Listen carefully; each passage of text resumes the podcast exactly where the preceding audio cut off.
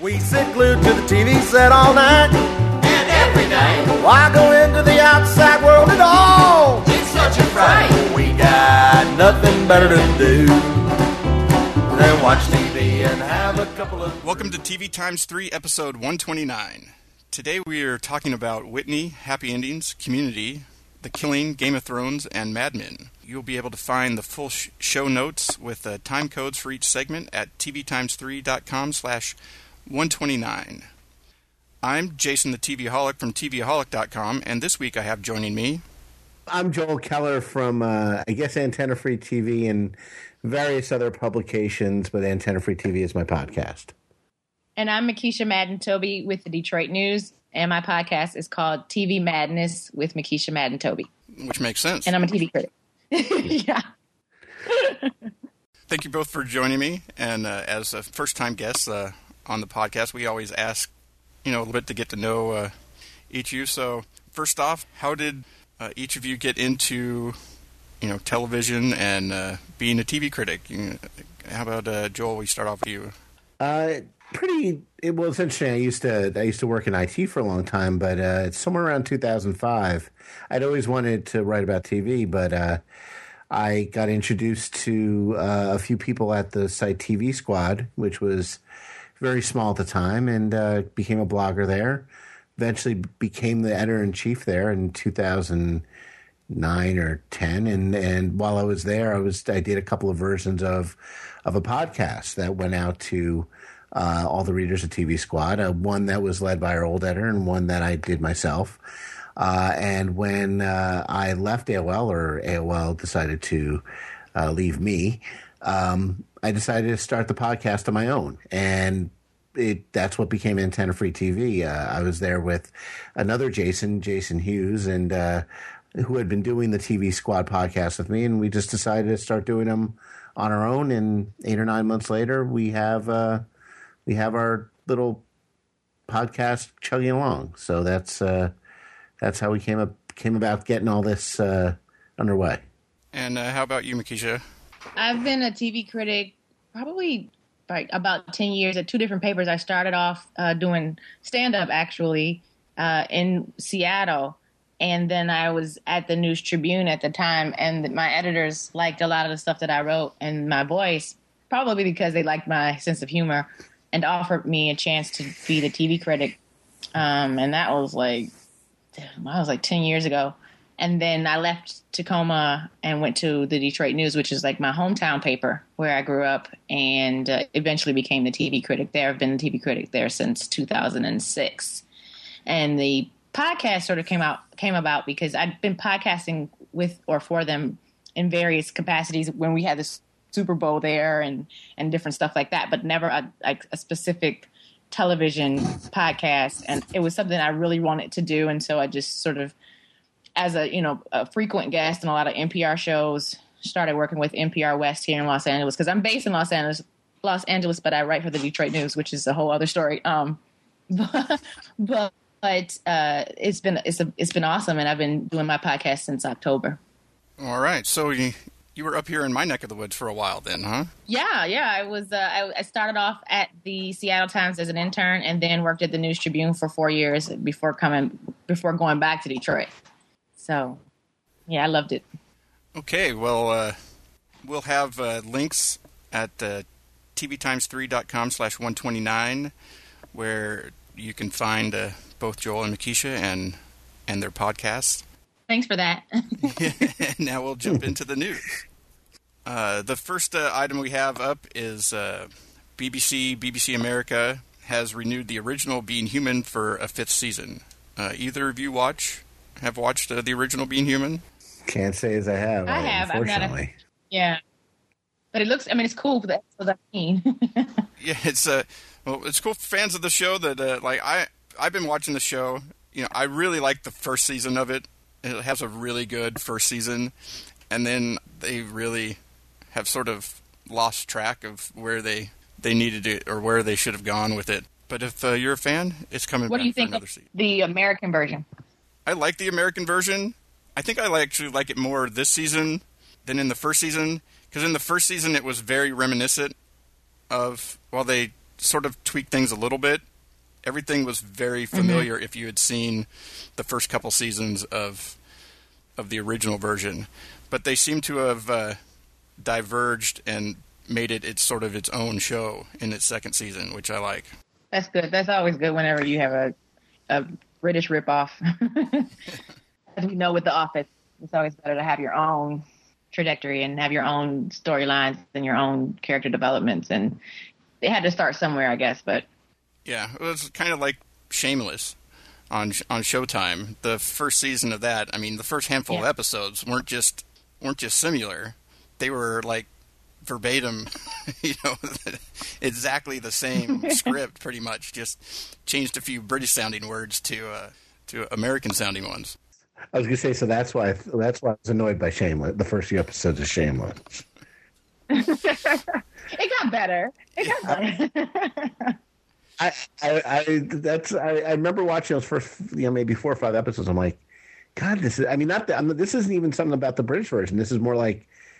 No wonder why it seemed like such a silly show, you know. So, uh, for what it's supposed to be. So anyway, Yeah, no, no, but it, it, it definitely was like because like it was one of those things where uh, it, I got the disc from Netflix to see.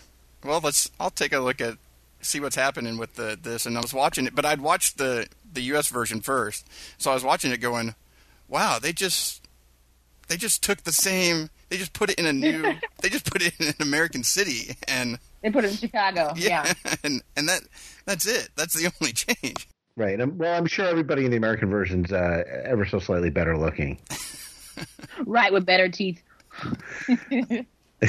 Yeah, exactly. And even even like even like uh, the people who are supposed to be uh, uh, uh, like homeless and you know like even like the people who are supposed to be like really nasty are like slightly better looking in the American version. Yeah, even the even the drunks and the Right. and everything. Right. Yeah, other patrons at the bar and whatnot. Right. Still have beautiful teeth. Just beautiful. Uh, the next uh, item on the list is uh, Fox has renewed Bones for an eighth season. Either of you watch Bones? I don't. My my brother is a Bones fanatic, but I guess that the the genetics have not transferred over. So It's not- yeah, uh, I have Hart Hanson in my Twitter feed, so he's very entertaining. Uh, but you know, I, I'm not a big Bones watcher. I just know that you know uh, uh, Emily Deschanel is pregnant during this season. That's about all I really know. And because she was pregnant, they spun off that Finder show, which is probably going to be canceled, which is basically or essentially just a placeholder. Which I don't know if it's a disservice to te- to television viewers, but it definitely wasn't a service. Well, yeah, that's, that's definitely true. It, yeah, Yeah. the, the Finder is yeah the Finder is a weird show in that they even decided to change it up from the sort of backdoor pilot that they had during you know during an episode of Bones, and you know changed up some characters and and sort of the direction of the show and into some things that just make no sense whatsoever. There's no way that a 16 year old girl on out on you know parole basically is going to be allowed to live in a trailer next to a bar where two guys live. It just I don't care. It just wouldn't happen. I mean, is this is this is the Finder? All right, in in the realm of Fox spin-offs of hour-long shows, is this as bad as Lone Gunmen? Or, uh, or no, it's or, not quite that. If if you chop off No. the sort of the teen girl, you know, side of the storyline, the Finder's okay. I mean, It's it, a it's kind of like fun. a gypsy drifter. Yeah, Gypsy you know, if you cut off the gypsy side side of the story, the finder himself, the guy that the guy that plays the finder, and that character is fun to watch. You know, they have a lot of fun with it, but yeah, as a whole, Geoff Stults is Geoff Stults, excuse me, is is a fantastic actor. He just has not found his show yet. That's it's just one of those guys that you're just sort of rooting for, kind of like Joe McHale two years ago, where you're just like, Right. please find a hit, please, please, somebody give this man a hit. I mean, he's so nice, he's so funny, but they just, I mean, October Road, um, you know, just the list goes on, and, and he just can't find his show. You know what I mean? It's he's so great, and this isn't it either. Sadly, this is not it. not a So- big October Road fan. You weren't trying to save the road. No. Yeah, that that show was not fun to watch. October Road. I remember that. Uh, wait, well, in an eighth season, you know, I mean, I guess they need with House going away, they kind of need like a solid uh, hour long show. But in an eighth season, where can this show go at this point? You know, I mean, from what I know, they've gotten together, they've split apart. You know, isn't it mostly?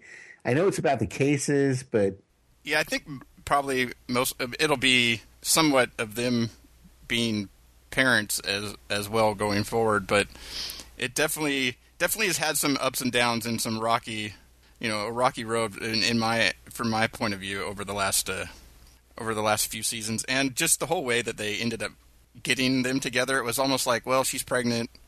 Uh, let's why don't we write that into the show?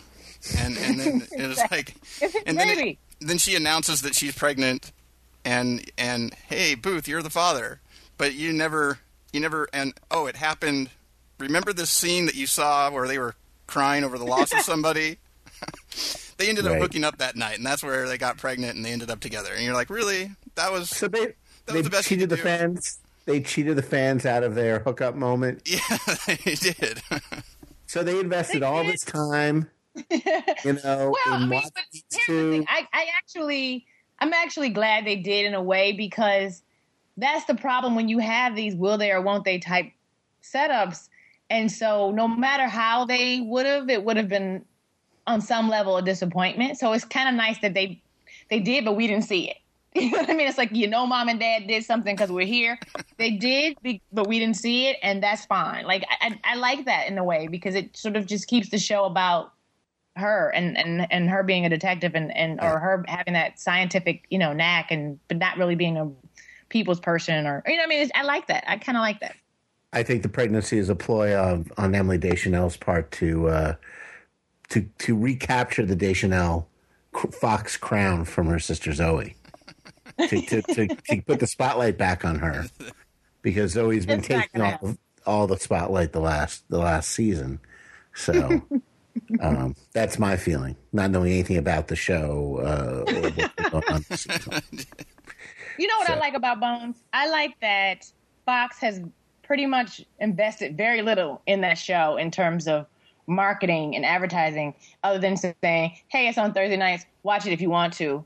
And um, in the, in spite of that, it's done great, and it has a hardcore audience, and it keeps growing because of syndication. And I now they put it on Monday night as of tonight, and I think now it'll have been on pretty much every night of the week at some point. I was going to say that show has been on every. It's like it's like they're almost like their version of Rules of Engagement. Just plug it in wherever there's a spot. It just gets better ratings than Rules of Engagement. But yeah, plug it in whenever there's an open spot. It's and I amazing. think- uh, yeah, and I think all the networks to some extent have that show where they don't ever really acknowledge it with pride, but at the same time, they're never going to kill it because they're not stupid. But it's just sort of it's comical when you think about how much they've moved it, how little they've invested in it, how little they seem to care about it, and yet here it is all the time getting renewed, and no one ever really wor- worries about it being on the bubble or not coming back. And then, you know, it got a spinoff, not a great spinoff, but that also speaks to it as a brand, if you will. and, and you know, and it's good, and, and it's good to see a guy like like Hart Hanson do well and and get because he's he's one of the more engaged um, showrunners out there, and, and he's very well engaged on, on Twitter, and and he reaches out, and he's very friendly to critics and and uh, journalists, and it's just uh, to see guys like him and somebody we're going to talk about a little bit later. Uh, Dan Harmon, you know, seeing those guys that are, are engaged with their public and engaged with uh, more so the public than us. We, nobody cares if, if people are engaged with us, the journalists, but seeing that usually to me is seeing them do well is usually a good thing. That means that that engagement has worked. Okay, so uh, the next uh, item on the, the list uh, is that there's uh, apparently been some trouble on the set of Community uh, between Chevy Chase and Dan Harmon, and uh, What are the chances of this being? Because Dan Harmon's been tweeting to people that don't comment on what you don't know about, and this has been around for a month. It was on Reddit last month, and it's only out in the mainstream news now. And I'm wondering if this is like just more of just Chevy just being a hole in general, and Dan Harmon just saying, "Well, you know, this is just an example of Chevy being Chevy, and this is not like any kind of threat of Chevy leaving the show." I don't know. What do you guys think? Have you guys read all the stories, the the news about it? Yeah, well, read the read the story about it. It seemed more like sort of maybe Chevy being a little bit Chevy, but then on, during a day where he didn't really have, they didn't have anything for him to do. Like there was no script, so he left. but then but then never came back.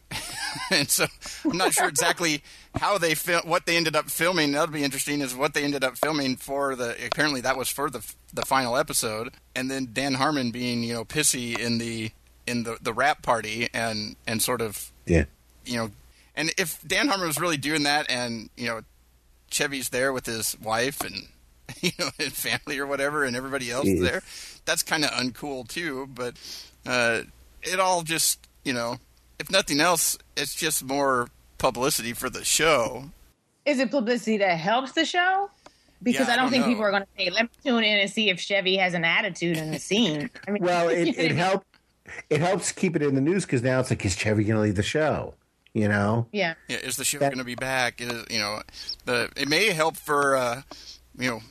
I can't wait to see the the finale that they that they filmed. You know, I have a great community and Joel story. As as it, it, it turns out, Joel and I went to a set visit two years ago. You remember this for the TCAs? Yeah. and uh, they had ice cream sandwiches out. We had a we had a moment. It was great. Anyway, so we went to the set visit, and it just felt like. And correct me if I'm wrong, Joe. It just felt like there was this constant. How can I put it? There was a constant like vying for top dog comedy position thing going on, and however you, however more eloquently I could put that, I guess I can't. But what what I felt like was just that like Chevy, you know Chevy's funny, you know Ken's funny, you know Joel is funny, Dan Harmon is funny, and so there was this constant. It seemed, at least for me, to be like this. I wouldn't say like competition, but this one upsmanship thing going on where I can only see, and um, of course, this is just you know what I observed, and who knows where if that even has anything to do with what's happening now. But if what I saw played any part, I wouldn't be surprised because it's always like who's the smartest and who's the funniest in the room. Well, they, they always try to. Well, I was going to say they always try to, to to portray that set as like this the funny, you know, like the everybody's happy and this is like the best working environment ever, and everybody jokes with each other and everybody's hilarious and and and you always wonder if that's true because you know when we come on and and we do these TCA set visits and we they herd us onto the set, you know, we don't see what's going on really. We just see, you know, Well, the, they the want five minutes. Yeah, they read the five minutes that, that were there. And, you know, maybe it's it, it is a case where instead of it being this happy go lucky set, they're they're all friendly and it's all a great set and everybody jokes with each other, but everybody tries to one up each other. Maybe sometimes, like you said, maybe it gets a little bit out of control. I mean, right. I, I will say, you know, if anybody's a, a veteran listener of the Howard Stern show, uh, that that phone message that Chevy left for Dan Harmon that Dan played in some stand up act that he was doing, I guess to to keep his mind fresh or something. I don't know. Sounds without the swear word sounds very much like a phone message he he left for uh, Howard, uh, you know, about twenty years ago, and uh, you know now he and Howard are buddies. So you know, it, it Chevy Chase is a Chevy Chase, and he can be, uh, uh, you know, from what everybody has said, a, a raging a hole. So, you know, that doesn't mean that he's going to be out of a job either. Um, just to let you guys know, my colleague, my old AOL colleague, Maggie Furlong, had a great interview with Chevy right before he had this meltdown where he said things like, I don't like the direction of the show. And Wow. uh, I don't think I'm going to be here much longer. And I, it was on the Huffington Post and, and I read it and I, and I was like, I don't know if this, this sounds like just Chevy being just grumpy old Chevy, you know? Yeah. So who knows? It, I, I could see, I could see it going either way completely. Exactly. Exactly. But it's fun to watch that- while while it's that- happening. Well, right, know. that caliber of, of talent, though, I mean, to some extent, it, I wouldn't say it was it was bound to happen, but it was only a matter of time because, like you said, it's Chevy being just grumpy old Chevy.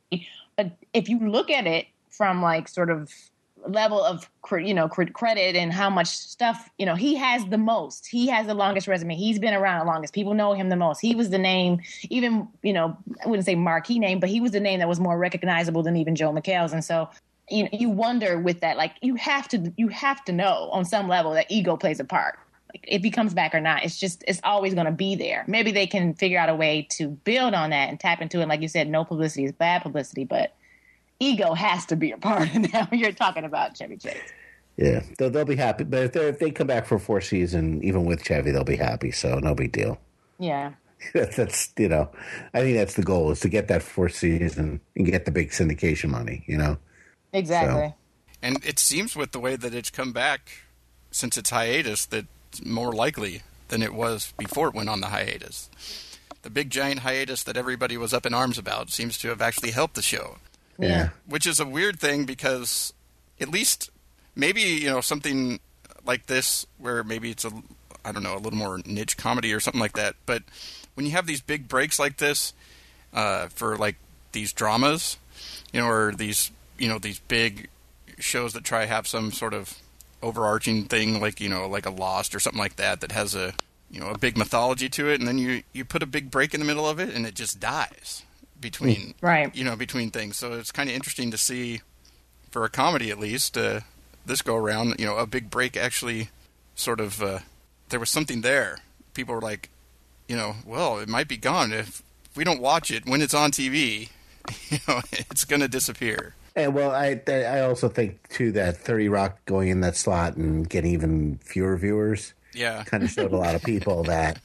And Thirty Rock is supposed to be you know the gold standard of comedy on NBC, and uh, you know probably showed viewers and showed Dan Harmon that you know it's not it's not the show it's the time slot. So It's the time Yeah. slot.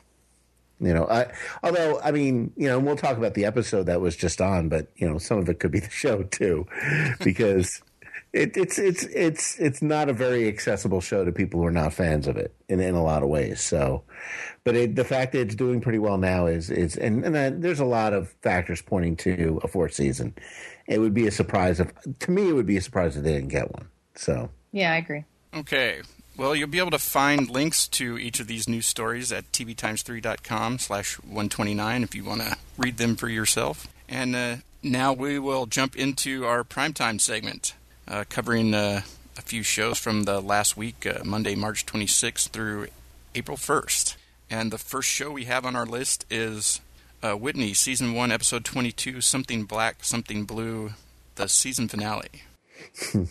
That's all you do. That's all Most you likely the series finale, but, you know. Yeah, I was going to say people are like, "Why are we talking about Whitney on this podcast?" uh, I, I actually put in the request to talk about Whitney because don't get me wrong, Whitney is not a good show by any stretch of the imagination, but it's just a fascinating example of how, especially comedies, manage to rework themselves over the course of their first into their second seasons. And what you see at the end of the season is not what you see at the beginning of the season because Whitney is a completely different show than at the end of the season than it was at the beginning. It is. Yeah. And what's weird is it really changed in like the last four or five episodes of the season. Is like where the real changes came through. Yeah. You mean like uh, the fact that it's, you know, the, the other characters actually got personalities and, you know, the, the one guy, the guy who used to be on 30 Rock, his character's all of a sudden gay. And What? Yeah, went Yeah. from being not just went from being about to get married Yeah. to to that relationship breaking up and him being gay, and now him and his fiance are like best buds. They're in this weird codependent relationship now. So that everybody just points and says, "Boy, you two are weird now. Didn't you just break? Didn't you break up and he came out of the closet?" You know. Um, and then and then you've got the other two characters: the guy who thinks he's the uh, he's the Lothario and the bitter single woman. Uh, uh, all of a sudden, somehow falling for each other. He's falling for her, and like it's like they they shoehorn stories onto these other four characters, kind of to take the burden off of Whitney and and Chris D'Elia's characters, and and and also made them less caustic and bitter towards each other. And it, uh, you know, and and I think even uh, Whitney's acknowledged that they had to take some of the burden off her because she was carrying like all the episodes, and it was just, you know, it was just too much. It was just too much for one one person. So, and in the show, I don't know, Jason. Do you think it got better? Have you watched? Do you watch the show? I watched every episode. There's a show every season that's not good that I somewhat for some reason end up sticking with To hope it gets better. Yeah, like just to see what ha- it's like you know sort of train wreck television or something like that uh, uh, just to see like what happens you know is will it change is there something it's it's basically another you know another version of a Friends type of that type of comedy. The thing for me is it was never it it always felt almost more like an SNL sketch than hmm. than they Yeah. were than they were doing it because just the way the jokes were do- set up and delivered and stuff like that, it was like they were waiting for the laugh, you know, type of thing. Or you know, Whitney would Whitney laughs at like everything that's supposed to be funny, you know, that whether she says it or somebody else says it, she's always got this big like laughing smile on her face, and it just came everything came across as awkward when they were going through, even if the joke was sort of funny. You know, it it it just came across as awkward, and I think they've you know as would happen normally. I think they've come together better as a group, and I think, Right. like you said, they started using uh, more characters where uh, things started. You know, more things were happening, and you know Whitney wasn't there. You know, Right, Like, right, right. it didn't have to. You know, it, everything didn't revolve around necessarily her character, and uh, so I'd say overall it's probably slightly better, but it's still not. You know, Oh, it- still it's still good. it's still it's still ragingly mediocre, but and it's probably going to get canceled. I mean, it had minuscule ratings by the time it was over, but you know, it, it's just. But I, I kind of contrast it to a show like Smash, which started off really well and now it's kind of bad. You know, it, where you know a show that it, comedies really do tend to. I've seen very few comedies start bad and stay bad. A lot of comedies start bad and at least struggle their way up to you know okay. Yes, or sometimes you have, uh, or you have things like like Parks and Recreation, which was which was bad until into its second season, and then Mm. they sort of figured out they stopped being like the Office Office, Light. You Yeah. know, Right, The they, Office, they, yeah. and they started being their own show, and they figured out what things in within that worked, and they they stuck with those, and they brought, and again in that they brought sort of the rest of the ensemble out and used them more in in that. And it's something like Cougar Town, the same thing. Like, you know, it was about six or seven episodes in, and they figured, you know, it, this group is actually really funny. You know, Right. Yeah, but Whitney Whitney will never be Parks and Recreation. Let's just be clear on that. well, It will Right. well, it's, it's it's with 22 episodes under its belt, it's shown what it's going to be. Right. Yeah. Here, here's here's the difference. You know, they they Parks and Rec first season was only six episodes. You know, you said Cougar Town five or six episodes. It took Whitney twenty two episodes to get to this point, and this point is still not all that good. Yeah. You know, exactly. it's just more. It's just less annoying. Less- So I mean, that's it's, the it's still not as anno- as annoying as as Are You There, Chelsea? I still think, for as bad as it is, that Chelsea show is worse. That's just me. Yeah. The ironic thing about Are You maybe it's not that ironic but Are You There Chelsea is that the the the to me the show is not that great, but when it gets worse is when Chelsea Handler's on the screen. When she's not, the show's actually a hundred times better. the thing with the NBC comedies that pisses me off is that they just didn't do anything with Bent, which when I saw all the you know the screeners of their comedies, well, I didn't didn't see Best Friends Forever until some, recently. But Right. of all the other ones that they had, Bent was the best. Like the first episode, it was the best and had what could be potential and looked to be like you know a little bit of chemistry between the leads and some of the other characters seemed to play off of each other you know and even though they changed some things from the original pilot you know it still works i i've watched the last two you know i've watched all four episodes so far that they've aired of the six and it just makes me smile you know Right. it just it's, it's just fun to watch and you just go damn you nbc what you go Oh, 20 they- 22 episodes of Whitney and 13 episodes of Are You There, Chelsea? And this you just blow off in three weeks? Right.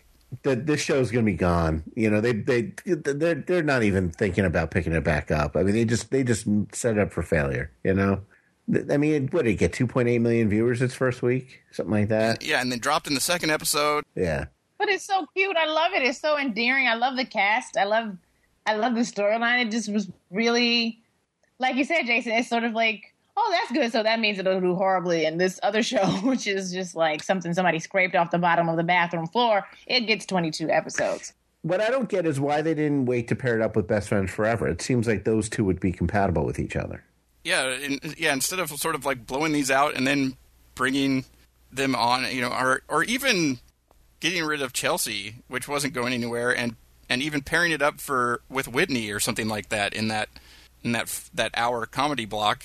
you know that they've been trying to to do, or you know, or saving it for summer and giving it I don't know twelve episodes and actually leaving it alone, like giving it a shot and maybe in that with a more relaxed audience base. I mean, if you can put what was that, love sucks or love ha- whatever, whatever that. yeah, well, there was there was a reason why. It, yeah, but it, it, did suck. That's the problem. That's why it was on in the summer. You know. So, but, well, the other thing that's weird though is it's sort of in this weird time frame. Like, it's not quite at it's towards the end of the season, but not at the end of the season. Like a you know, they didn't bring it on like a Parks and Rec or something like that to run it out like the last six weeks of the season you know, uh, or or something like that. It's sort of in this weird spot. I don't know if they were hoping because most everything else is in repeats or something like that that maybe it would. I don't see a reason why they wouldn't have why they wouldn't have followed the ABC model, you know, and in like they did with Happy Endings last year, you know, insert a show late in the season to a successful lineup, see what it does. I mean, it it it, it got it got Happy Endings a renewal, well, you know, and why not like run up all night as new every week until April, and then put in the six episodes of Bent at nine thirty. I mean, what up all night is some stalwart of the schedule. You know, in fact, I think Up All Night's one of the few sitcoms that have actually gotten worse by the end of its, its first season, and it's gotten better. Why why couldn't they do that? Bent fits perfectly in that schedule. Anywhere if they it just yeah to give it a better a better shot of actually finding exactly an an audience or you know even maybe an advertisement or something, or or I don't know. But uh, speaking of happy endings, that's the next show on our list. I'm good at the segues, Jason. Uh, season two, episode twenty, "Big White Lies," was the last episode to air. I, you know, it's it's happy endings. I thought it was funny because it was just a big old uh, Three's Company spoof. You know, half an hour's worth of that. Which you know, I don't know if half the people who watch the show remember the Three's Company, but that's okay. I thought it was funny. it was pretty funny in that it just it's something that this show kind of does well, you know, where it just one little thing just starts and then it completely spins out of control right by the end. But within the show, it's just it's it become one of my favorite comedies. I look forward to it each week, which I've been happy to get you know episodes, but a little bit disappointed that like it's just being it's running out the string so that they can bring in Apartment Twenty Three to you know, it's sort of been sitting out there by itself, but I've been enjoying the episodes. I think it's one of the you know better written comedies in that I think it's accessible and very you know it sort of bridges the gap between things like 30 Rock and Community and Modern Family or something that's more you know something that's broadly accessible. Yeah, because the difference is like what you were saying. The the, uh, the complaint or comment that I've heard most commonly about Community is that it's too late now. I've too, heard too many people say, "Oh, I didn't get on get in on it in the first couple seasons or first season, and I don't know what's going on. I don't get it. It's too late for me." No one could ever should ever say that about happy endings. It's never too late. it's never too late to get in and just laugh, and it's just mindless and fun, and it's so just refreshing. It's just refreshing to just experience. Like, sure, it's like Friends, and but is that so bad? And they're not, but they're not the kids. They're not the, the kids. They're not the people from Friends they're a whole different set of friends. And it's just, I love it. I love how each one of them sort of evolves a little bit more um, every every episode. And I love where they're going with Dave. And I love how Alex is just completely stupid now, but but has these moments of wisdom. I just I love it. I think it's just so fun. I never watched it and not laughed really hard. Every time I watch it, I laugh a little bit harder. It's just funny. Yeah, the I think the Alex characters become my favorite. They what they've talking about morphing a character where you know right. she wasn't exactly super bright in in the first season or in the first few episodes, but they've really accentuated that, and she's really good at delivering those lines. Who knew, right? Elisha Cuthbert. Yeah, no kidding. Who knew? I, that's wasn't she Kim Bauer on Twenty Four? Yeah, yeah. that's the joke. She's just, good. You know, and, and the funny thing about happy endings is I don't think people if you can you can tune in now and you don't have to know about that first episode because they make reference to it every so often about how Alex and Dave's relationship fell apart and that kind of thing. And they slept together obviously in an episode earlier season. And but it's not like you need you don't have to even in fact that first episode almost doesn't matter in the in it, in the history of the show. Now. It's almost like they've basically ignored it, you know, and that's what the whole series. Because I remember when that when the show first came out, uh, the critics obviously saw it in June of 2010, and we didn't see it till April 2011. So it's like you know, that's all we had to hang our hats on for almost a year. so, yeah, so that it was about this, you know. I was one of the few people who actually thought the pilot was really good. Uh, the episodes after that were not so good, and now, but it, but since the end of the second, first season and, on forward, it's just really, it's become one of my favorites as well. It's just, it's just such a fun show to watch. Even when episodes aren't great, it's still fun to watch the first season is better if you actually watch them in the in order in in order, yeah. not the uh, order that they aired. Yeah. Oh yeah, what was that about? It was so strange. We were my husband and I love the show, and we were just we were like, this seems. This isn't right. Like it was completely out of order. They were just throwing episodes on the wall at that point. point, and yeah, I don't. Because all of a sudden you're watching an episode, you're like, "Wait, why is Dave moving in? I thought he lived there already." Well, I, my guess is that my guess is that ABC took picked the strongest episodes and put them up front. And yeah, I think that's, that's what they the did. Show. And I think originally they weren't necessarily going to play like twelve. You know, they ended up playing like twelve of the thirteen episodes. I think they originally were only going to play some of them, but it did, you know, somewhat well enough that they kept playing the episodes, and then you know they played the one episode that you know towards the end of the summer, so they had them all aired. But if yeah, if you actually watch the 13 episodes, it actually has a, a nice little arc uh, in in there from the yeah. beginning to where it ends. Uh, that's the only thing I wish they kind of would do on Happy Endings. Is while each episode is really funny, I wish they would sort of decide where they want to go with some of these characters. Is sometimes mm. like by the end of the first season, it almost seemed like they were going to try and put Dave and Alex back together, and then by the time the second season starts, that that that was gone. Like it was, right. It, the show opens up like a year, almost you know a year later or something, and they've changed things. And then at times they they sort of like hinted at, well, maybe we'll put Dave and Penny Dave together, Penny. and then it was like, well, now we're going to play with Dave and Penny are brother and sister, you know, and all these different things within that. For somebody that watches on a you know a continual basis, I wish they would sort of figure out where they want to go the, the, the, one character no. I worry about is Max because he was such a strong character, Adam Pally's character coming out of the premiere, you know, and, and they've kind of monkeyed with him a little bit and they've weakened his character a lot. You know, it, you it to so? me. The bear made, episode, so I just I, we had to pause it because I was laughing so hard. I mean, I don't necessarily think that that makes his character stronger, but it is so funny. It doesn't matter. I mean, it's just so funny. It's just yeah, I, the, I, don't. I just don't want to give it too much thought. But that episode, that episode actually felt like it was out of order in the season. Yeah, that one too. did too, uh, as well, a little bit, because um, it it was like hadn't he, you know, started dating the other guy or something in there? It seemed weird. You know in. what? You're right because then it was supposed to be. In fact, we I don't know if you guys were in on that call, but we had a call with the guy who played his boyfriend. The um, dude from Lone Star, right?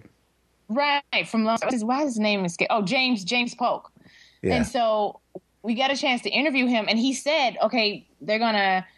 My story arc, if you know, will be from I guess right before Valentine's Day, and then a couple weeks after, and or, or James Wolk, and it didn't happen that way. It was like the first two episodes, like he said, happened right before Valentine's Day, right after Valentine's Day, and then they threw the bear one in there, and then they broke up the next week. And I'm like, well, wait a minute, because when he was a bear, he didn't even have a boyfriend. Nothing. Yeah, it was supposed to be like sort of like Groundhog's Day or something like that. It was like, shouldn't it have uh, sort of a play on that? I, I, don't know. It felt like it was it was definitely out of order, but it was completely hilarious. Uh, you know, the, yeah, so funny. The, the, Russian bear on the on the unicycle was, I think, my favorite of, of the various yeah. bears that they had him uh, doing. I like the honey. That's that's the max I like seeing. That's the max. I, you know, just completely like disregarding people's feelings and just being being himself. That's the one I like seeing. You didn't like him with a boyfriend? Yeah, he was a little wimpy with a boyfriend. Oh. I don't know. Maybe that's just me.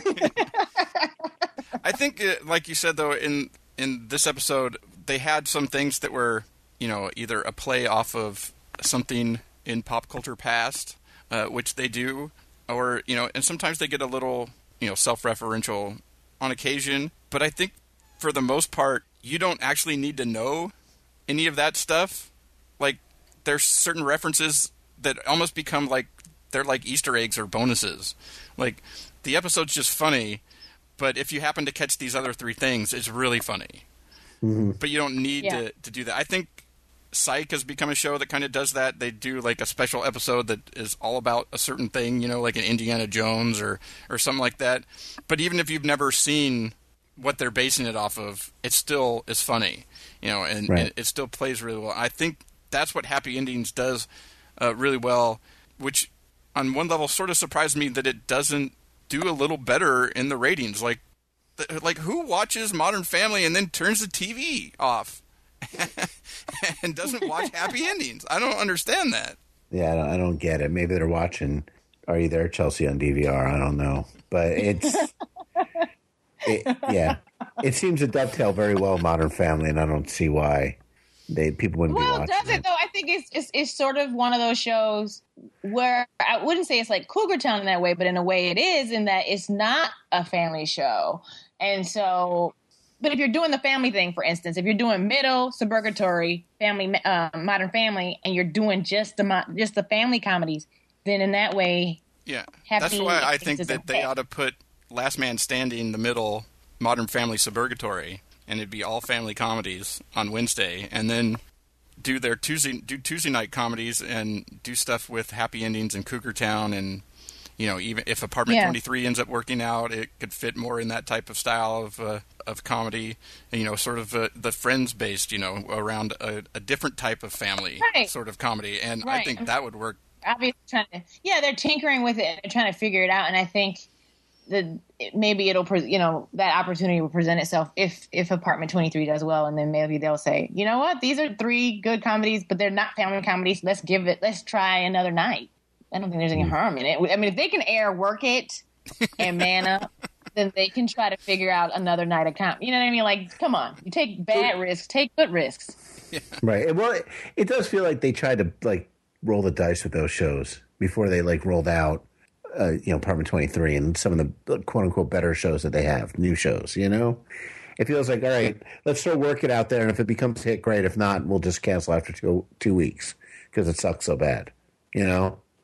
Sometimes, sometimes I wonder if like network executives are smarter than we think they are. Well, Maybe Paul Lee, not. I don't Maybe think- not. I don't, I'm not saying it's a lack of intelligence. I think Paul Lee is intelligent. Don't get me wrong, but I think he just has his own British sensibilities and humor. And he even said it.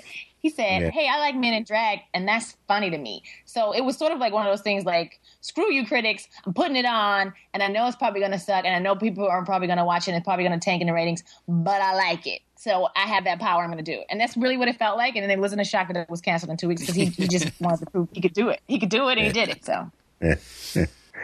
Okay, so on to uh, the next show on our list. A little bit. We already we covered a little bit of uh, sort of the the stuff around community, but uh, what did you think of season three, episode thirteen, digital exploration of interior design, and, and and the subway? I, I don't know. I, I'm going through some things. I can't really talk. I can't. that was my, one of my favorite things. Is John Goodman saying I'm going through some stuff. So with the ponytail. You got you got The and a ponytail. ponytail. I, I'm I'm going Right. through some stuff. yeah, go through some stuff. Uh, it, you know, it, it it was if you're a community. It's one of those episodes. If you're a community fan, it was really funny. If you were tuning into the show for the first time, I can very much see you saying, "What the hell is this?" and turning it off and never tuning in again. Yeah, You know, yeah. It kind it kind of has that. It it definitely it definitely is a show that you know like you got to give it a few episodes like so that you sort of get sort of the stuff that's going on and and over a couple of epi- you know two or three episodes you get the dynamic between uh, the various characters and stuff like that. But I think yeah, you're right. With an episode like this though, y- somebody would tune in and be like, I don't have the time to give this you know two or three more episodes. I- you know. To, to try and, and get what's going on here. I don't think they care anymore. I don't think they care. To, it doesn't feel like they're trying to attract new fans with stuff like that. I mean, like I, it's hilarious if you're a fan, but if you're not, you're just not. And I don't, I don't think they are worried about that anymore. It seems like you know they're like, if you're, if you want to get on this ride, come on with us, and if you don't, you know, see you later. I think at a certain point that that's sort of what happens with any show. Like you, at a certain point, you have the audience, you know, within a range that you're going to get, and in the first couple seasons, you might get, you know, now with DVDs and Netflix and all these other ways that you can catch up on shows. You know, if you hear that something's good, you might catch up with something and start in watching it. But I don't think that that's going to necessarily happen in season three or four or something like that because that ends up you being have a lot to catch up with to jump in. But community is not. It's not just a continuing story with community. It's gotten strange. I mean, in in in in, in that interview with with with Huffington Post with the Huffington Post, Chevy's like, you know, there's really none of this stuff really goes on in a community college. You know, I mean, the first season was about being a, you know, who you'd find in a community college. And now it's like pillow fort versus blanket fort. I mean, it's just, it's not, it, it, really the community it could happen anywhere. It could happen in an office. It could happen on the moon. At this point, you know, I mean, it's season two really really set the bar for that because almost every episode in season two was some wacky takeoff special theme episode, and there was very few about six people interacting in in a community college. You know, and it's it was. uh or seven people. I'm sorry, and it was it's also uh, the biggest community college ever.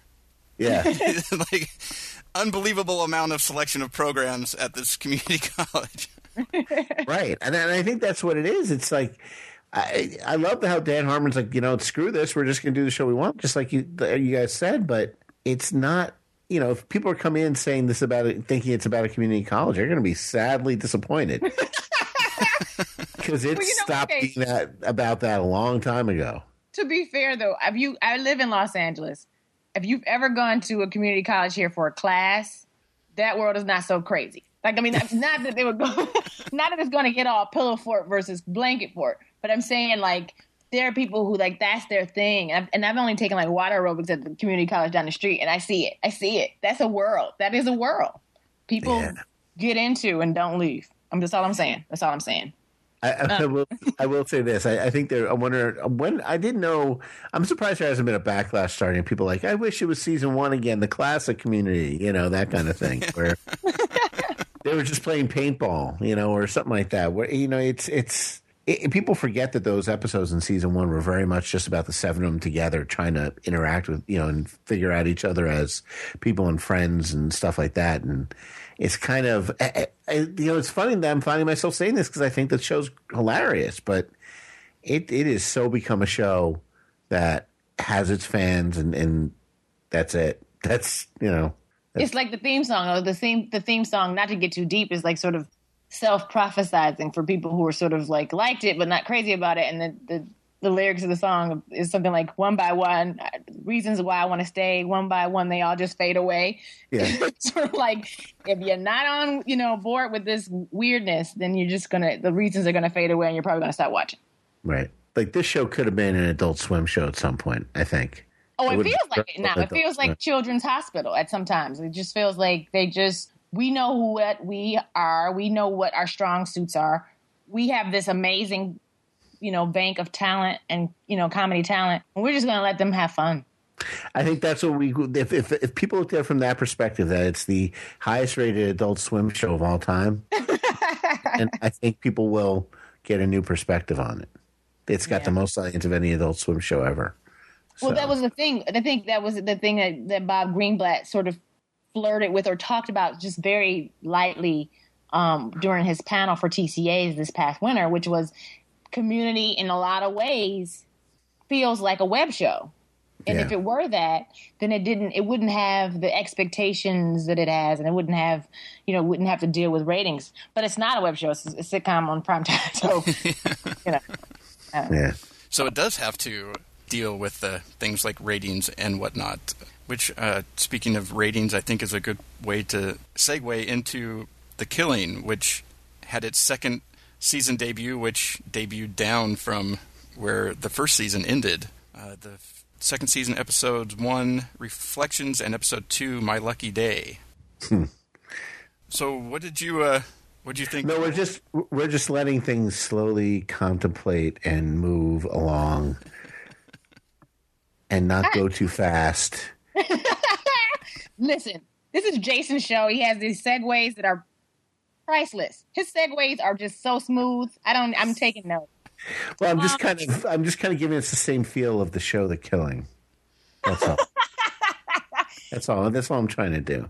I like the killing. I don't.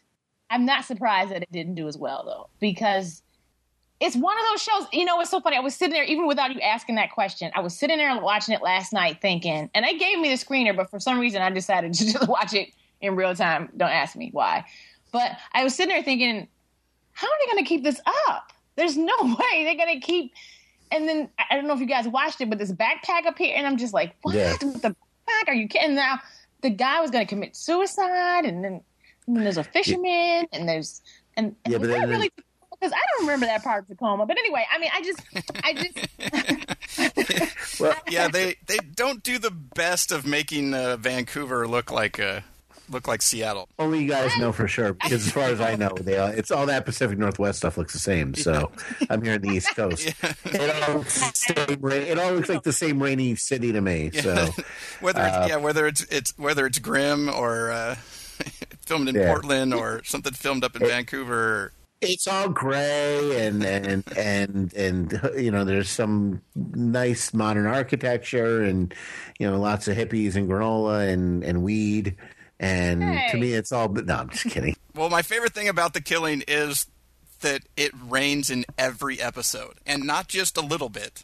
It pours. At some point in time during every episode, it just pours like you wouldn't believe.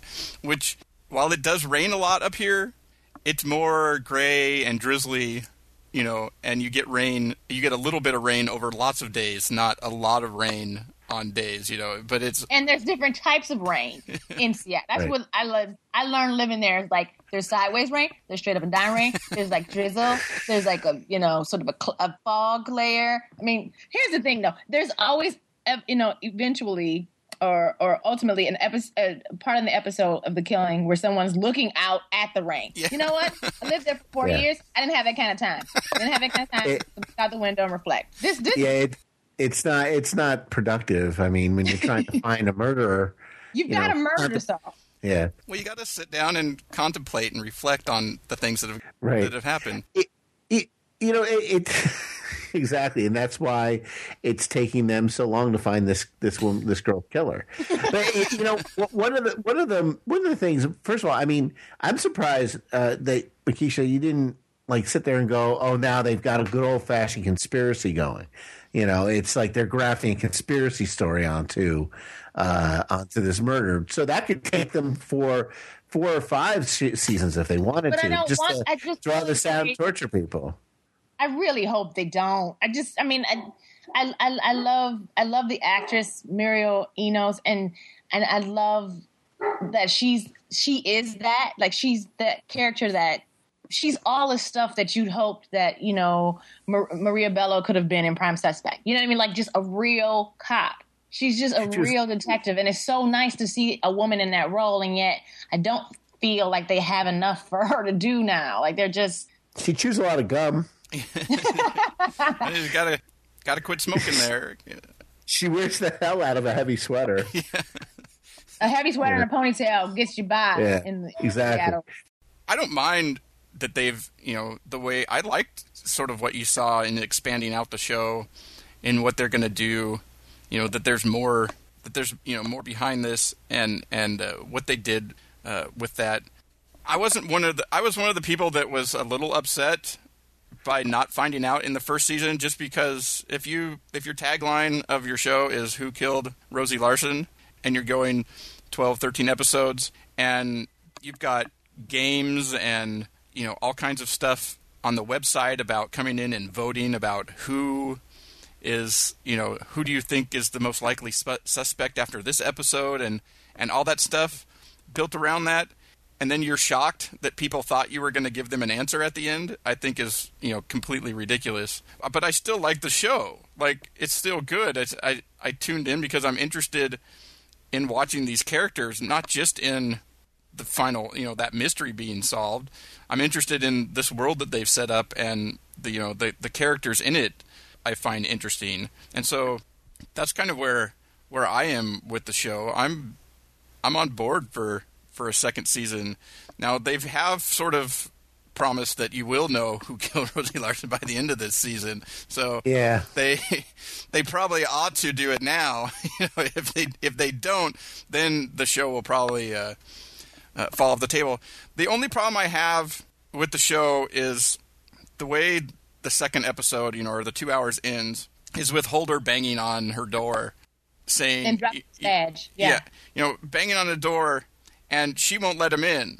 And then he drops his badge and kind of goes off, and you're like, okay, well, they sort of showed you that Holder was sort of a patsy in in this that you know he was trying you know he was willing to cut you know a few corners to get his detective's badge but he wasn't really in on all this stuff so if you're standing outside banging on somebody's door saying i need to talk to you why don't you give out a few details of what you need to tell them like you don't just tell them you need to talk to them that that's the, the type of writing where the only reason that happens is so that they can expand and play with the tension between those two characters for another episode or two before Right.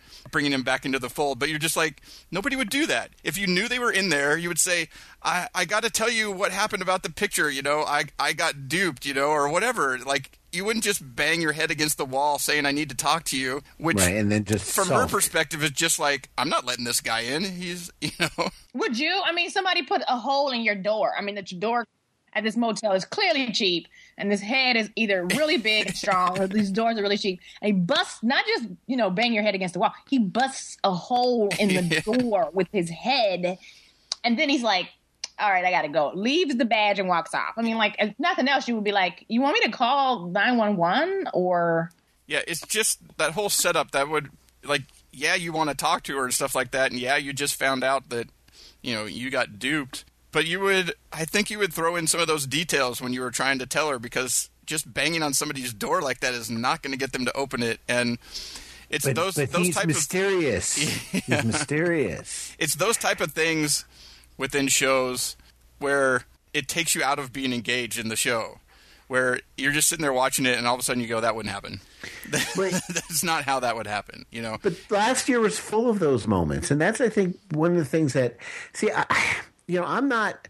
I kind of got over the the finale a little bit. I, I wasn't as angry as most people were. I mean, there were reviewers who said, you know, that you know, thanks for wasting 13 hours of my life. You know, I'm never going to watch the show again, and and you know that kind of thing. And it's yeah like the like, acting and story was just terrible because you didn't Yeah. get the answer that you thought you were promised Well, which I and- and think they they did promise it but you know in what they did Well. I- that's more the network than, than the producers, though. AMC screwed that up. But, yeah, I- you know, it is dumb moments like that that it just and and I, and I've wondered about this, and I wonder because most of the time, like the for the two flagship shows for AMC are were the two standard bearers were Breaking Bad and Walking and um, Mad Men, and those characters are so smart, and most of the time there's an ulterior motive to what they're doing. They know that even when they act dumb, there's a reason for it, and yet on these other two shows, The Killing and the Walk and The Walking Dead, people are so stupid in these shows, and I wonder if people are like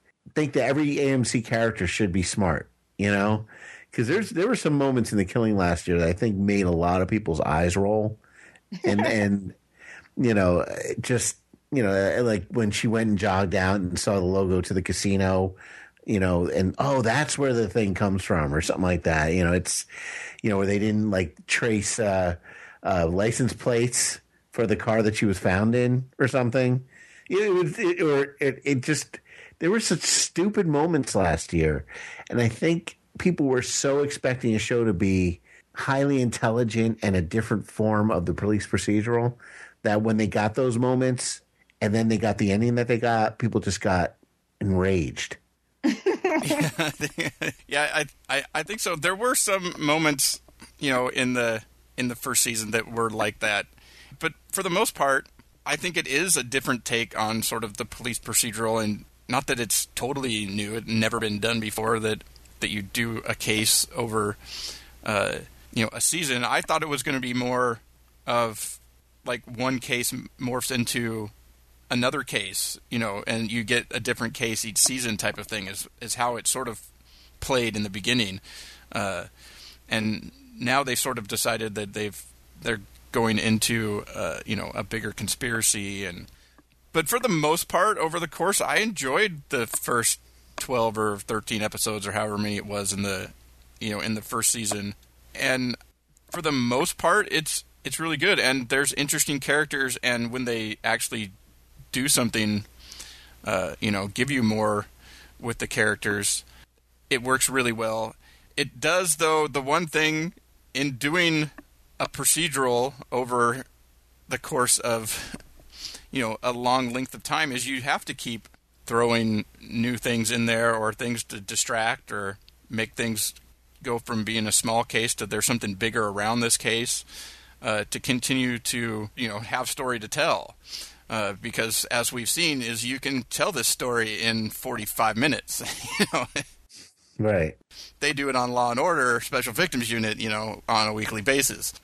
But I think part of the frustration, though, is that because, like you said, there were those moments of brilliance, and then like only to be followed by moments of complete idiocy, or and that this character, uh, Sarah Linden, Detective Sarah Linden, is like no other woman detective we've ever seen on TV. Is just so encouraging. At the same time, she's just. I just don't think they have a lot to work with, and I think that it feels like, at least, that they're dragging this out, and that they should have solved the crime in the first season and maybe figured out something else for her to do. I, I just, it's just if if it feels like it's being dragged out, that means that it is, and that it and, and audiences aren't aren't stupid. I mean, viewers are not going to you know continue to in, invest their time for something that, that feels like they're just you know dragging you along for the ride instead of actually giving you a ride.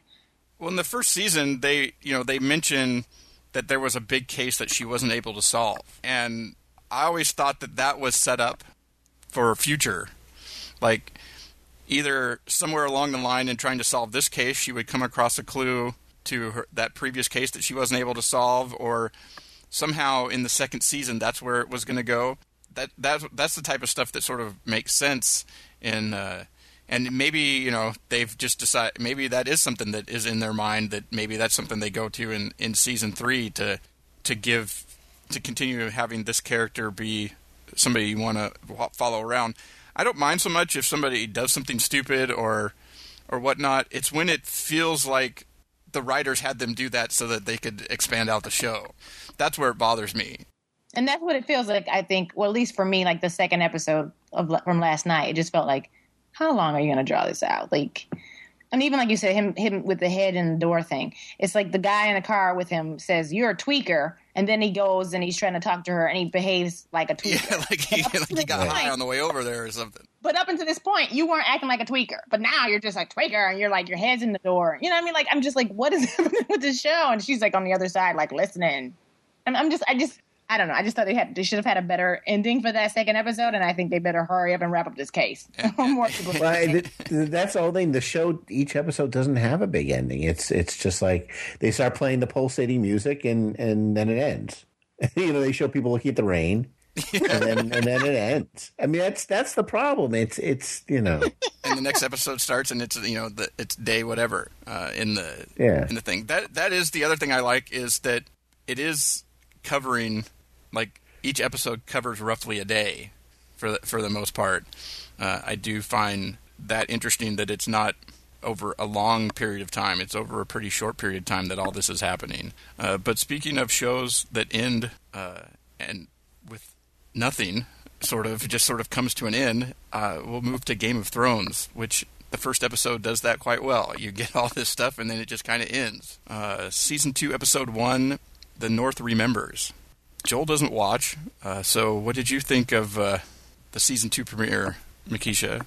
I enjoyed it. I I love that show though. I love Game of Thrones. I think it's one of the tele- one of television's best. I was really surprised that I don't know if you I'm sure you've heard like New York Times recently just ripped it and I and and I didn't I'm not a big fan of the books. It's not like I've gotten to the books and I couldn't wait to watch the show. I just I I love it purely as this this great character study. I think um, Peter Dinklage is brilliant. I will say that there were a couple moments during the first episode where it was sort of like that Dark Knight uh, Heath Ledger thing where you just want him to come back. There was just it was I could not I couldn't get enough of Tyrion. I just wanted him to do more stuff, say more stuff, do more stuff. And and, and then the scenes where he wasn't in it, I was just kind of like, you know, you, you you're catching up. I mean, that's the it's the good and the bad part about a show this epic and this vast because you have all these characters and like, all these people now are vying for the throne, and it's exhaustive, but it's worth it. So it's sort of like if you're a dedicated fan, it's not a big deal. But for people who maybe just kind of like you know casually watched maybe the first season, I don't know if they're going to be all about second, the second season based on that first episode because there was so much so much introduction and so much like you know oh and here's where these people are and here's this person and here's the here's you know King Baratheon's brother that we didn't see and Yeah. here's his place and and and here's here's here's the Targaryen chick and now she's Khaleesi and but you know her brother you know, it's just like what you know like wait wait wait so Yeah, well, I think it kind of plays. I, I, I think it's really, you know, I think it's one of the better shows on TV right now. It, it's, you know, the production value is extremely high. Uh, it's, and the characters are, you know, especially like you said, Tyrion is, you know, you, just- yeah, you just want to follow. You, you just you kind of want it to just be him. You just follow him, whatever he's doing all day long. That just that would be the, that'd be a perfectly fine show for me. But it, it plays sort of you know similar to things like The Killing and stuff like that, where it's not about the episode, it's about the season. yeah And some of these shows, they're almost hard to watch on an episode weekly basis because they really work well watching like if you just sit down and watch the whole first season or you know and because at the end of this episode you want to see more not necessarily because you know it was so great and that you want to see more of this. It leaves you in that you don't know everything that's happening. You, it leaves you with so many questions and you want to know you're like no the story can't stop now. I want to keep going. Like i, I want I, I want to continue on with this. You, you just like it, it it's almost even episodes don't even necessarily play you know sort of like a chapter of a book or something like that. They play in like almost you end in the middle. Yeah you're like you're like no there's let me let me at least read the next five pages and get to the end of the chapter uh, Yeah. is the way sometimes it ends That's one of the reasons why I'm sure HBO sent critics the first four because of that. Because otherwise, you'd have that same kind of anger people had at the end of Killing, the Killing, where you know I need more, I need more, and it's addictive. It's a, it's a very addictive show. It, it it does feel like a book in that way, but they do kind of stop in the middle of a chapter, and but it's really it's it's just really cohesive. But I will say. I'm so glad I'm a critic because I got to watch all four which also again made me made me want more. So I mean, in that way, it's really I mean, like of course that's that's the whole point. Um, it's sort of like you know those the the old timey um, you know movie reels or comic strips or you know stuff like that for that kids or radio shows in that way that people used to listen to in the 30s and 40s that would leave you intentionally on that sort of cliffhanger and say, "Well, come back next week," and you're like, "Oh my god, I'm going to lose my mind." And that's good TV. That's good entertainment. That's what it's supposed to be about. I just don't know if people are always equipped for that and always are ready to invest that kind of time and energy into a show. That is, I would argue, if the, if they do have it, if they're up to the task, then this is the show to do it with. yeah so uh joel anything here uh convincing you Well, no, yeah. I mean, I think they are. It is convincing me. I just, I think when I, I, I was talking on my podcast last week about it, and, and my my podcast partner Jason was also trying to convince me to watch it, and it's because it's for the most part I'm not.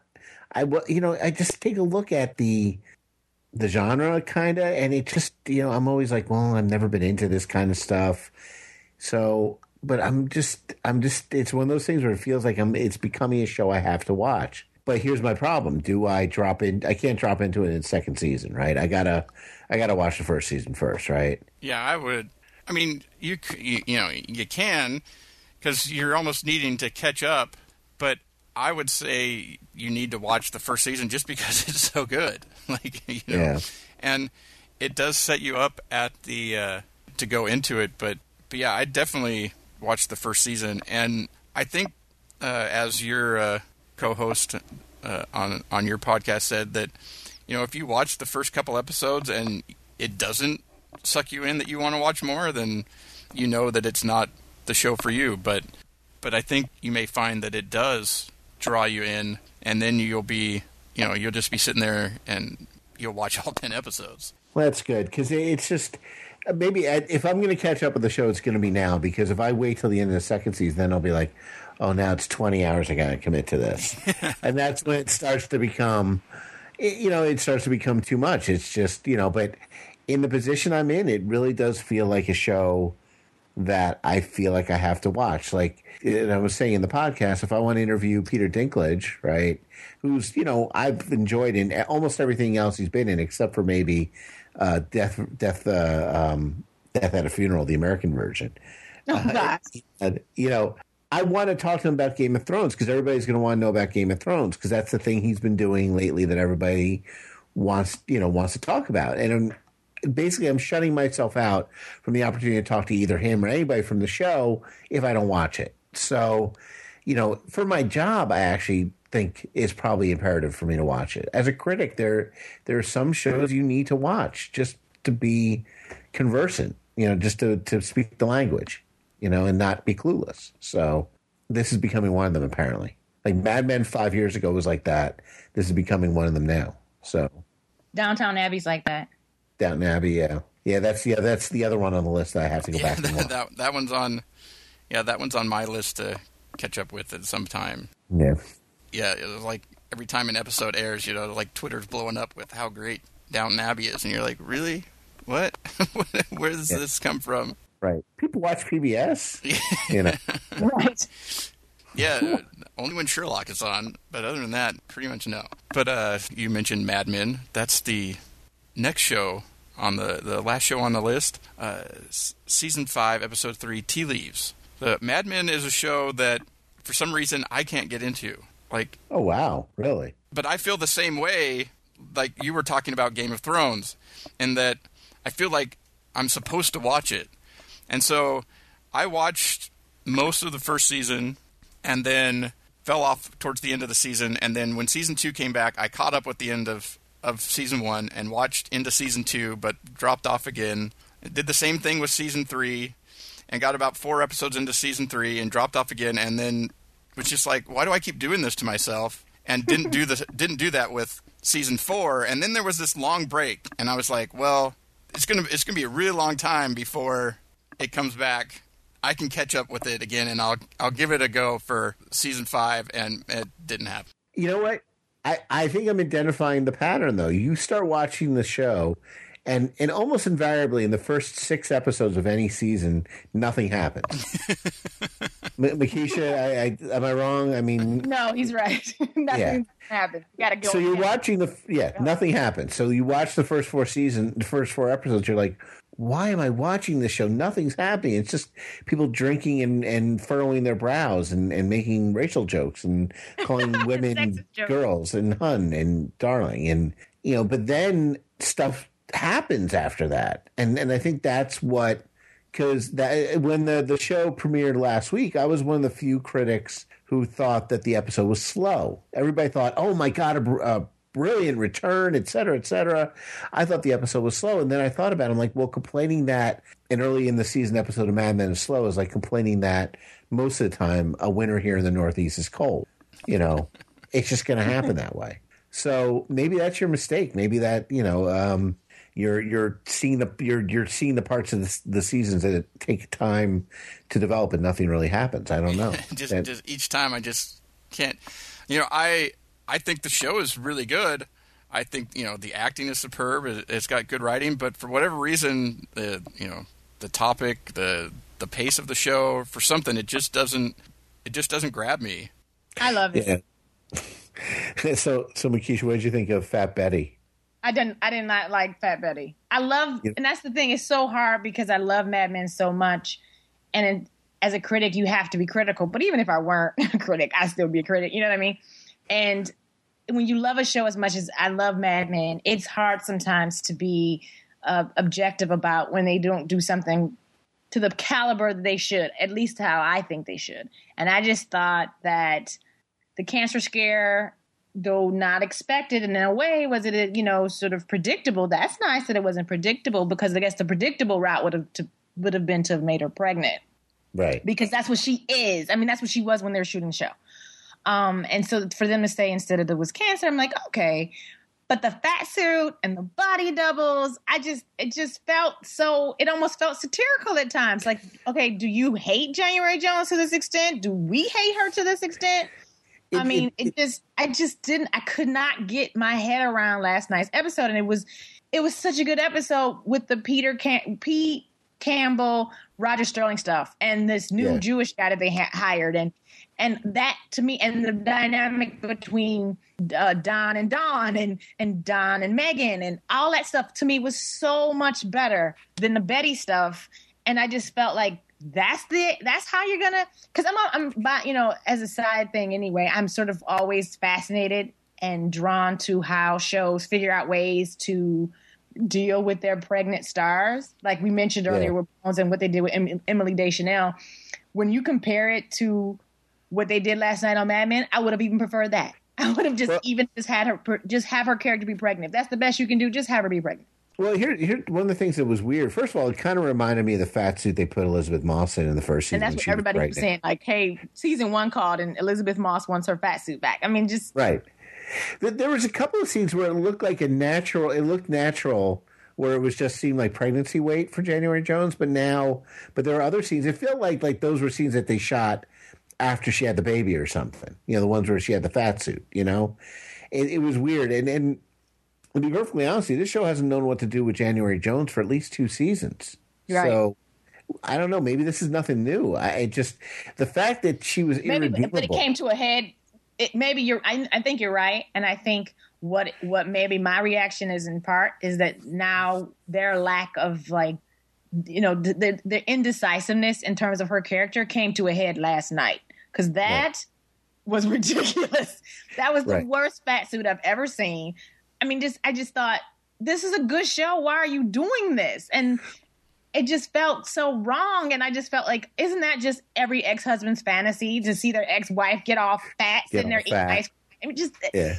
not that there's anything wrong with being fat. I just this so is so it is just so I- there's no there's no segue to it. There was no Well- precedent. There was no precedent of her eating before and having a eating Well, it- she's always been depressed, and, and I think she's depressed in this relationship with Henry. And and the fact that when she couldn't find Henry, she immediately called Don about her health scare and did not tell Yeah. Henry about it, shows that there's still that connection there. But the whole thing is, and I think it's the theme of this season, everybody's getting older and the youth culture is starting to bubble up and nobody knows what to do about it. And that's that seems to be the theme. I mean, all of a sudden Don Draper looks very old this season compared to his wife, compared to those girls at the Rolling Stone con- at the Rolling Stones con- yeah yeah, and and I think that's the theme of it, and maybe that's what he was trying to do was tie it in, saying Betty's not the young pretty one anymore. She's, oh my god, in her thirties, and uh, you know, which was you know, I hate to say this was old back in the '60s. You know, not old, old, but I mean like old as in like the perception was you're in your 30s, you're matronly, and you're and you're you're you're kind of you know the, the your period of being uh, a desirable woman, especially, but even you know is is over, and maybe that's what they're he's trying to show with the fat suit and and her depression and everything. It just didn't didn't sit well. It felt very comical watching her walk it around. felt fat comical and i kept thinking are they intentionally being funny like i'm serious like with the fat suit and the body doubles alone like Right. and this, there's this one scene and i intention my, my husband's like okay get over it like she's just fat now and i'm like no watch this and so i rewind the part where her kids are trying to zip her into the dress Yeah. and and there's a scene where they cut to a body double holding her tongue so that they can zip and then the next scene betty january jones walks away and you clearly see that she's not fat and her stomach's just big because in real life she's pregnant Right. and it, like, it seemed like to be there was it wasn't seamless they didn't know what to do so they it just seemed like they were just kind of like cl- you know clobbering together these scenes and they didn't know how to put her body in it and the bath scene was weird to me because of that Right. and i just felt like don't try so hard just do something else and but you're right though. The rest of the episode was really good, and the rest and of the episode was so great and i felt like Yeah. unfortunately though what is everybody talking about today fat betty and so Right, it right. completely got eclipsed like this amazing struggle between pete and roger completely and- got eclipsed by fat betty and this amazing new jewish character and this in you know this introduction of a black reception or black secretary all these like milestones in the show.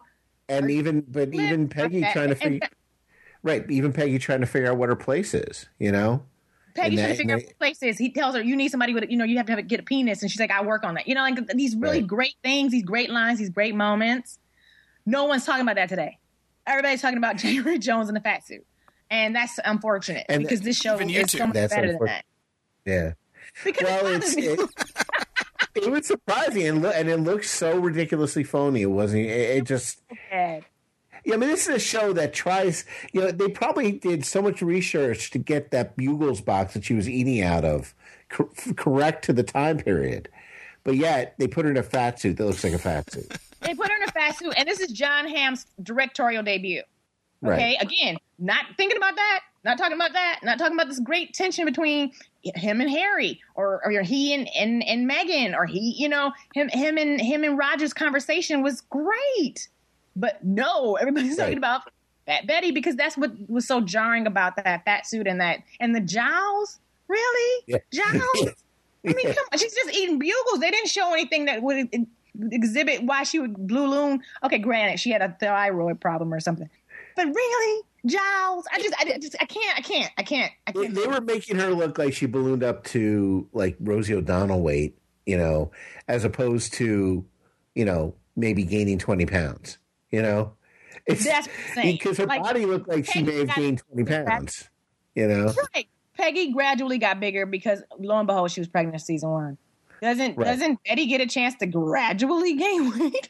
you just see her and she's like she's like fat bastard in, in the in, in the uh, Austin Powers movies overnight. She just wakes up, eats bugles, and is just like this this obese. Yeah, I mean, just and her line is, "Oh, I'm not sick. I'm just fat." I'm like, no, like it just it just.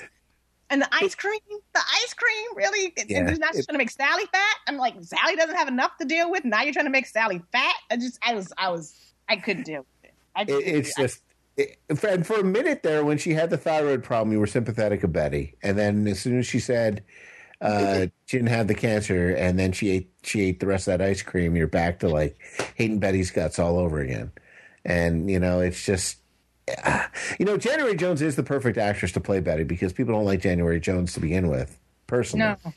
So you know, and she they don't think much of her acting. So maybe that's I don't know. It it it feels like But- Matt Weiner is playing a big joke on January Jones. It did, Yeah. and that's what I'm saying. That's what I'm saying, Joel. Is that it's one thing for fa- for viewers and fans to say I don't like January Jones, and people on Twitter saying today, "Good for. I'm glad Betty's fat. I hate Betty," and all this other stuff. Okay, fine, whatever. I think it's lazy writing, but that's just me. So But this is aside- this- So April first was a good day to. Uh, it, it was the fat suit joke. Was the the April Fool's prank on Mad Men?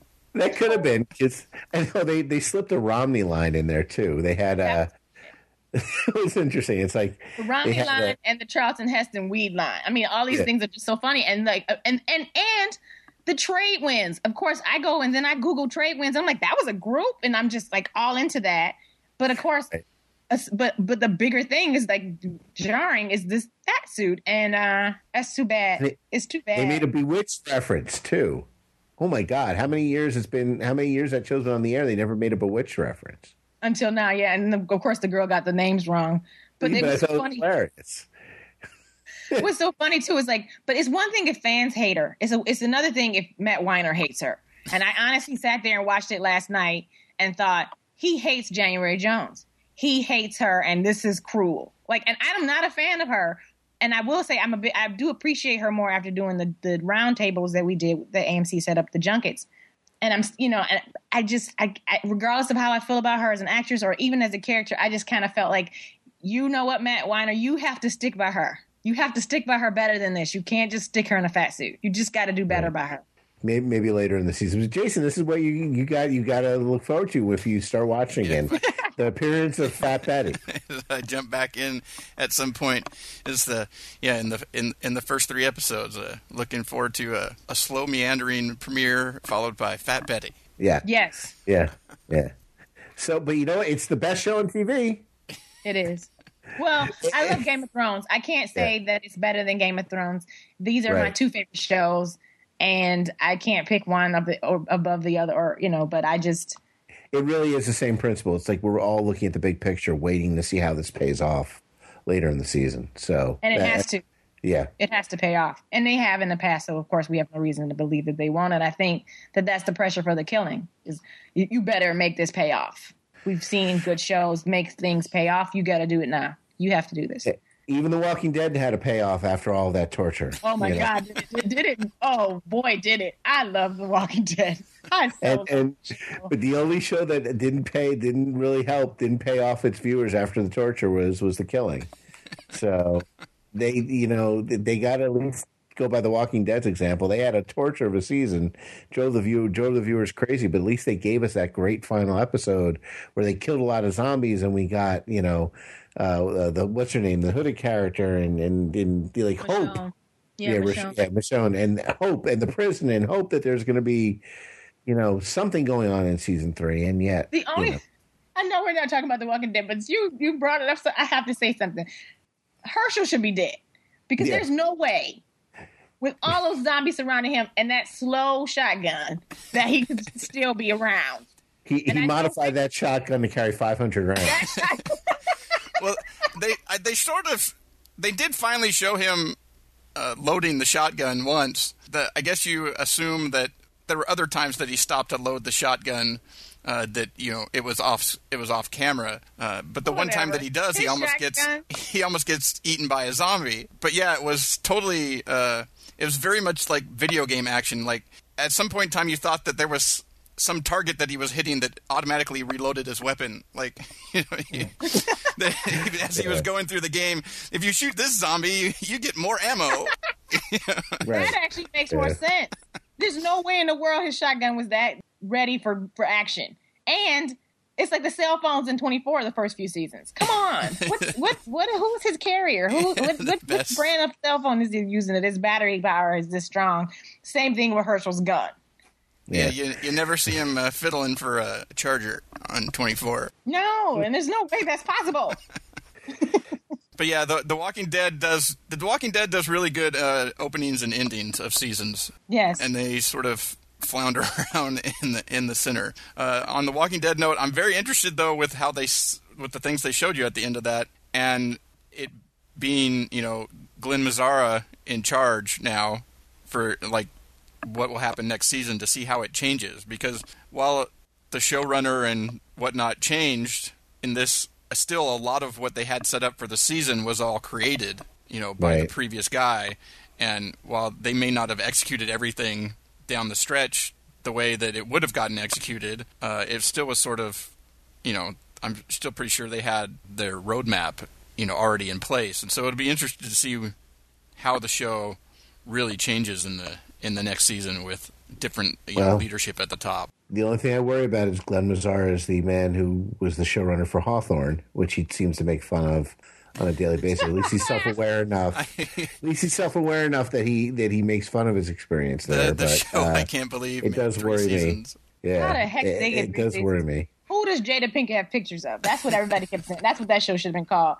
Jada It- Pinkett. Somebody at TNT apparently. It- J- Jada Pinkett is married to Will Smith. That that's that's what the show should have been called. So, uh, you know, but that's what I mean. That's that's the only thing that worries me is that you know is these he's the one who brought us Hawthorne. So, who knows? You Oh, mean God. that, yeah, they won't be advertising season season three of The Walking Dead from the creator of Hawthorne.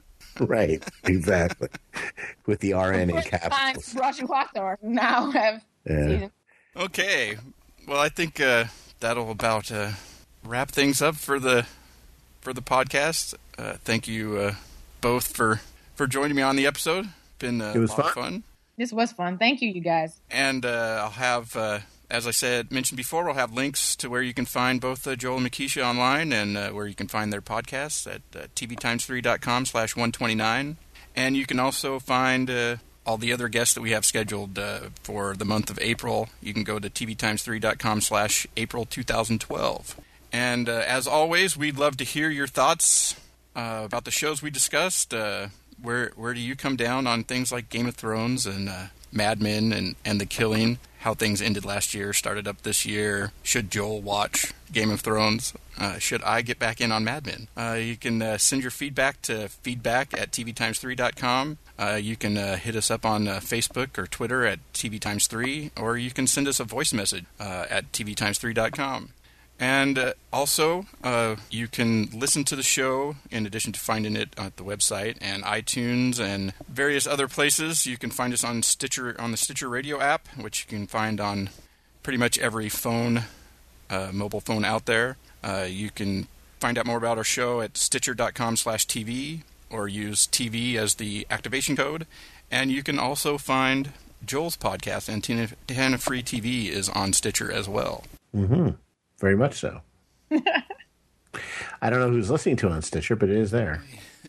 And you'll have to let us know, Jason, how people responded because we're so passionate about Mad Men. I'm sure people are like, "What is wrong with these critics?" But um, I would love Why to don't know. they like?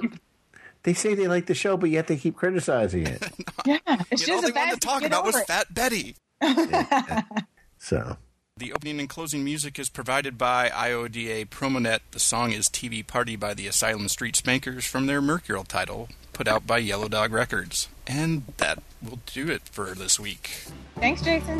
We sit glued to the TV set all night. And every night. Why go into the outside world at all? it's such a fright. We got nothing better to do than watch TV and have a couple of brews.